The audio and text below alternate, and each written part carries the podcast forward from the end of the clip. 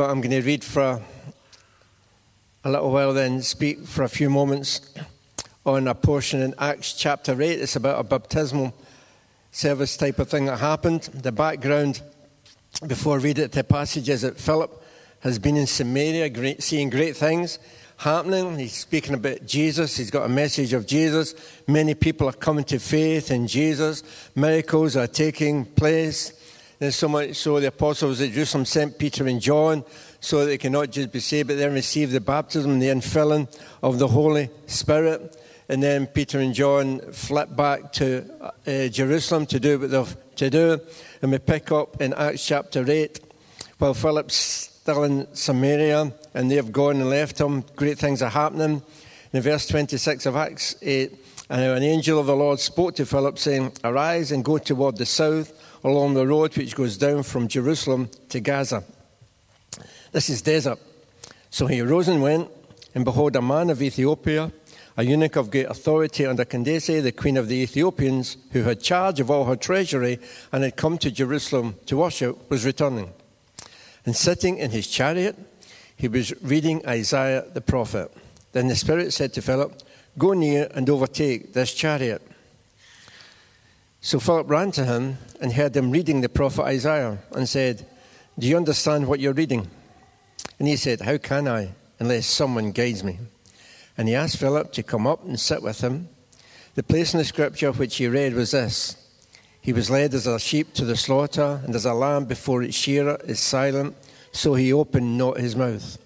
In his humiliation, his justice was taken away, and who will declare his generation? For his life is taken from the earth.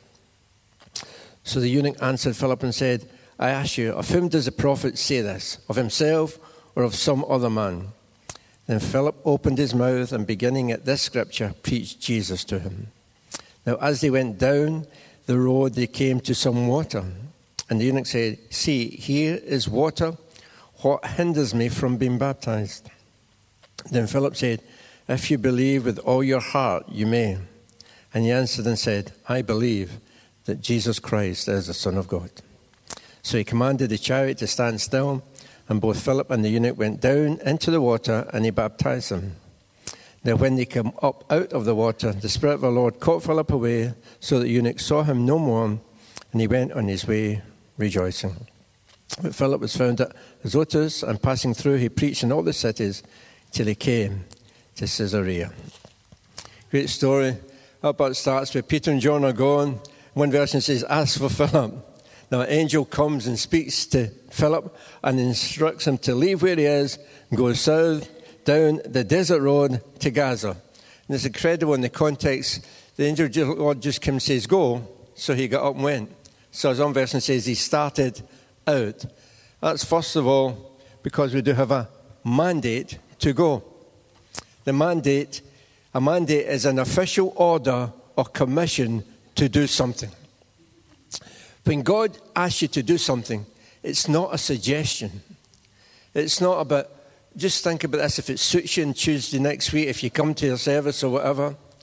Just if you're feeling okay. No, when God gives you a go, it's an order, it's a mandate to go.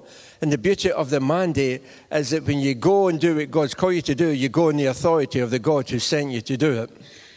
See, the last words of Jesus recorded in Matthew, I know those so well. It says, I've been giving all authority, speaking to his disciples in heaven and earth. Therefore, go and make disciples of all nations, baptizing them in the name of the Father and the Son and the Holy Spirit. Teach these new disciples to obey all the commands I've given them, and be sure of this I'm with you always, even to the end of the age. We've already heard that from and today. But there was a mandate on us to go. Philip had a mandate to go. In the context of Jesus saying that, he says, Listen, it doesn't matter what happens to you. I've been given all authority. You're going in my authority. Just go, make disciples, and baptize them. Philip had a mandate from the one who has all authority to go.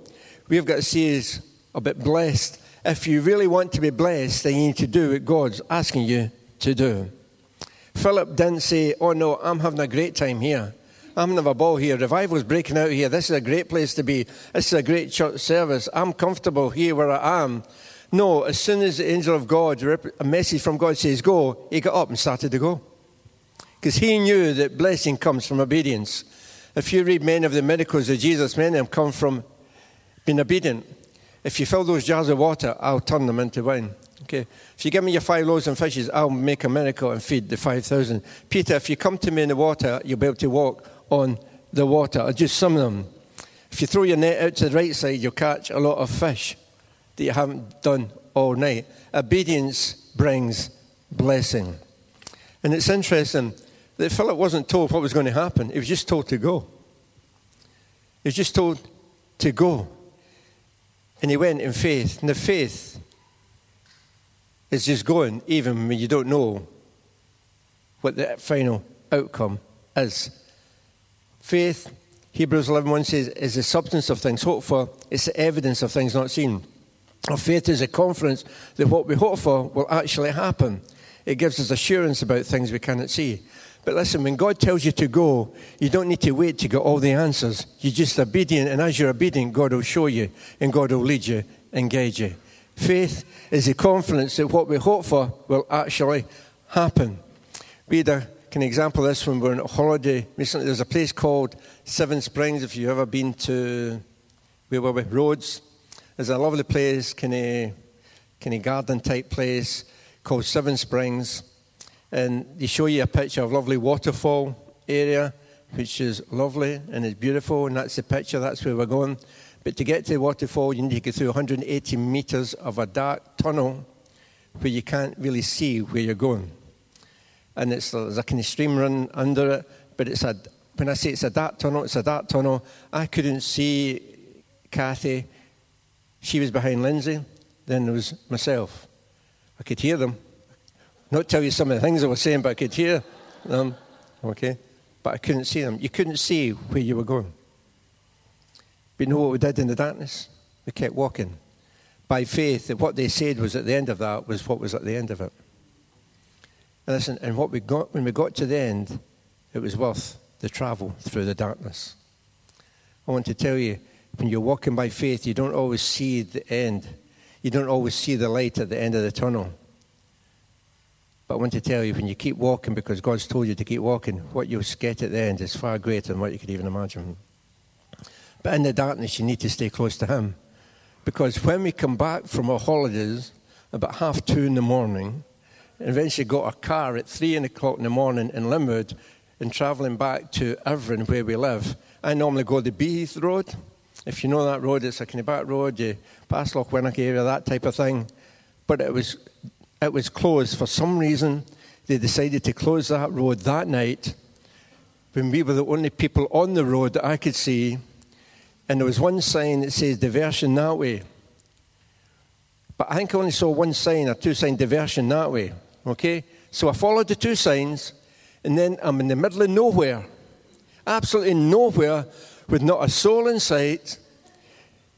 A, a narrow road, us in the car, no lights, no people, no houses, no, but nothing to direct us. And while I'm complaining about East Renfrewshire Council, whoever it was, who didn't any more signs on, we obviously had to put a phone on with a kind of sat nav. And in the darkness, that still small voice directed us to where we were going. We were, deter- we were dependent, because honestly, I couldn't see from me to the next bend. Okay. There was nothing, and it was a windy, windy road. It was a Gleniffer Braes, if you've ever been on it. And eventually I got to Lupton, I recognised. But by faith, we kept going and doing what the still small voice of the phone was telling us to do. In our darkness, you know what? It brought us into a place where we wanted to go.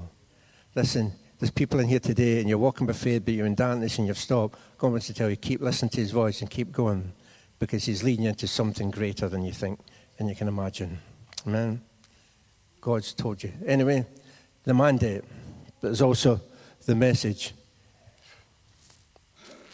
The message. What I love about this story, many things.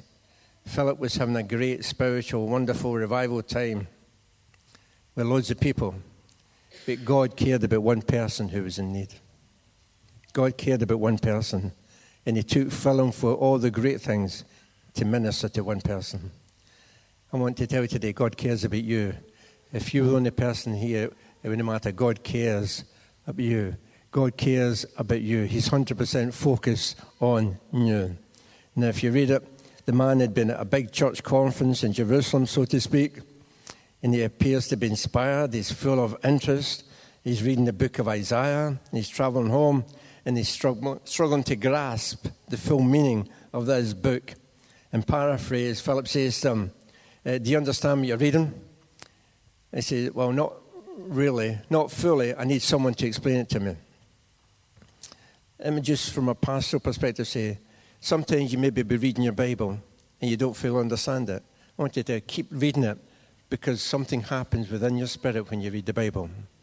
But also, if there is something you don't understand, there are many people in this house who can, can get alongside you and try and explain it. If you've got questions, you're reading the Bible, particularly new Christians, if you're reading the Bible, you don't understand everything, don't be shy because we've all been there. We've all been there, and sometimes we've been too proud to ask somebody. But I want to tell you, there's people in here, if you're struggling with something in Scripture you read, please come and speak to somebody, your life group leader, somebody you relate to, some of the leaders, because we're here to help you grow in your faith. Just like Philip had to get alongside this man. He didn't understand everything in the Bible, and he was reading a portion from Isaiah 53, which is prophesying, predicting how Jesus was going to die. And he says, Who's this prophet talking about? Himself or somebody else? And I love verse 35.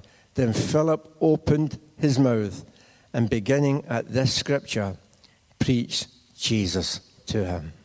I love that. Beginning at this scripture. Let me tell you, it would not have mattered one iota which portion of scripture he'd been reading. In this point, they only had the Old Testament books and he was reading the Old Testament scripture on Isaiah. But I want to tell you, it doesn't matter what he was reading because Philip was saying, you know what? It doesn't matter what you're leading. We have one message, and that message is Jesus. And Scripture is a revelation of Jesus Christ. Old Testament, New Testament, Scripture is about Jesus Christ, the living Word who came to dwell amongst us. And I want to tell you, when we are talking, and even church, we can talk about life, we can talk about new life, but I want to tell you, as a church, we only have one message, and that message is Jesus we have one message. It's what he has done. It's Jesus who died for us, Jesus who rose for us, Jesus who lives for us, Jesus who intercedes for us, Jesus who's coming back for us. It's Jesus who saves us, Jesus who heals us, Jesus who delivers us, Jesus who provides for us. It's Jesus who gives us life, Jesus who gives us peace, Jesus who gives us joy, Jesus who gives us everything that we cry to. We have one message, and that message is Jesus. It's Jesus we talk up. Thank God for church, but we talk up Jesus because Jesus Jesus is the Alpha and the Omega. He's the beginning and the end. Jesus says, I am the way, the truth, and the life. I am the good shepherd. I am the light of the world. I am the door. I am the true vine. I am the bread of life. I am the resurrection of the life. I want to tell you,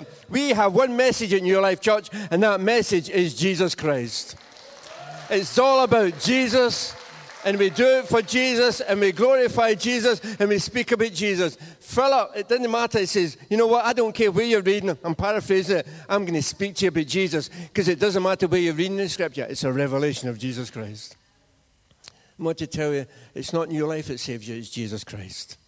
And it's a personal relationship with Jesus Christ. And your life can help you, but it's Jesus. And then there's a method finally. The journey together, the band can come up. They just happened to come across water in the desert. Strange, huh? They're traveling in the desert. And they just happened to come across some water. Remember the context, the last words of Jesus Go and make disciples of all the nations, baptizing them in the name of the Father, and the Son, and the Holy Spirit. And in Acts chapter 2, when the Holy Spirit had been poured out, Peter preached in Jerusalem where this Ethiopian had been. And 3,000 people responded and were baptized that day as a sign that we're taking a step to follow Jesus Christ. We don't have 3,000 people getting baptized today, but we have two. And God cares about the two as if it was the 3,000. Yes. He cares about it. If there's only one, God's interested. And heaven's rah, rah, rah, even if there was only one. Mm-hmm. and then says this Here's water. What hinders me from being baptized? I, he's saying, nothing's going to stop me now. There's water. I want to get baptized. And then Philip said, Well, if you believe with all your heart, you may. I.e., if you place your faith completely in Jesus Christ as your Savior, then you may. Romans 10 and 9 says this If you openly declare that Jesus is Lord and believe in your heart that God raised him from the dead, you will be saved. For it is by believing in your heart that you are made right with God, and by openly declaring your faith that you are saved. Today we've heard from William and Grace who have believed in their heart and confessed with their mouth that Jesus is the Savior. That's what we're witnessing today. Here's what, what hinders me said. But I've been stressed, I've been heavy in my spirit before I come back to the baptism in a minute. That phrase just gripped me this week. What hinders me? What hinders me? It's about baptism in this context, but I believe there's a broader principle God wants to speak to somebody. You see, all that was hindering him from being baptized was water. He wanted to be baptized, but water was a problem. Because if you read it, it says, Here's water, what's stopping me now? Uh, I, have been up there, I'm believing it, but all that's stopping me is water. But God provided what He needed in the desert. And I really feel there's people in here that God is asking you to do, to do stuff. And you're a bit reluctant because you haven't got all the answers. But I want to tell you, you need a mindset of nothing's going to stop me now because if God's asked me to do something, yes, when you do it, He provides the provision, you might think, oh, I haven't got the resources or I haven't got the time, I haven't got that. I want to tell you, when you do what God's asking you to do, God provides. He is Jehovah Jireh, the Lord who provides. I mean, all that's stopping me going on here, Philip, all that's stopping me going on with God, and my next step is water. Oh, I've just come across water. God's provided what I needed for my next step. I want to tell you, you walk in faith, God will provide as you keep obedient to what He's called you to do. Because he was willing to do what God wanted him to do, God provided all he needed for him to do what he was being asked to do. But baptism, it's a seal, it's a public declaration that I follow Jesus. I'm declaring to the world, I follow Jesus Christ. And in the original Greek form of language, when the Bible talks here of baptism, it's a word meaning baptizo, which means immersion. The baptism we do is immersion. Here, they went down into the water, they came up out of the water. Hopefully, William and Grace will both come up out of the water later on. We believe Jaws was not filmed in Prestwick Beach. We should be okay. It's a symbol of death and resurrection. 2 Corinthians 4, 5.14 says, We have died to our old life. Paul goes on to say, Anyone who belongs to Christ has become a new person. The old has gone, the new life has come. Hallelujah. For those who have never seen it before, baptism in biblical terms, in our terms, is we put people under the water. It's like symbolic of a burial, that the old life is gone. I'm not that person anymore. My sins are gone. They've been buried with Christ. I'm no longer that person. And then, depending how nice they've been to us, it depends how long we keep them under the water. Okay.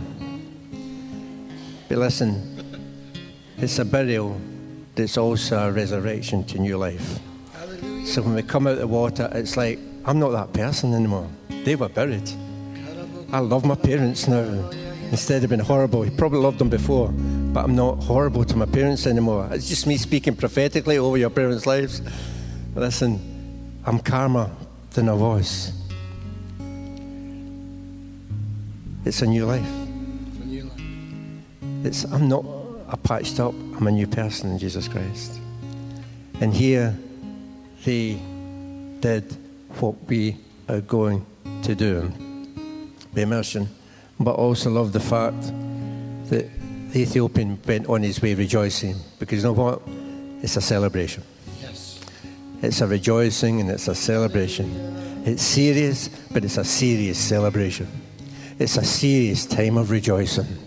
Because what? What he's done. I used to be, but I'm not anymore. Because I've got Jesus Christ living inside me and I'm making a public confession to the world. You know what? The old is gone. I live for Jesus Christ. And I'm living in the new life that he has given us. So today, as I close and the band leaders and David comes up to guide us into the next steps of where we're going today. For all of us, we have a mandate to go and preach the gospel. We have a mandate to go and do what God's calling us to do. Is God calling you to do something today? I want to tell you, if God is calling you to go, you want to be blessed, you go. But you don't go in your own authority, you carry the authority of the one who's sending you. But listen, see, when you go, speak Jesus, because our message is Jesus. It is Jesus, Jesus, Jesus. Jesus first, Jesus last, and Jesus in between. Today, if you don't know Jesus, we want to tell you, you, you ain't started living yet, because Jesus came to give you life in all its fullness. But this is not a sad event. It is a celebration. So we're going to go happy clappy down Prestwick Beach. And we're going to witness symbolic the death and the resurrection of Jesus Christ. God bless you.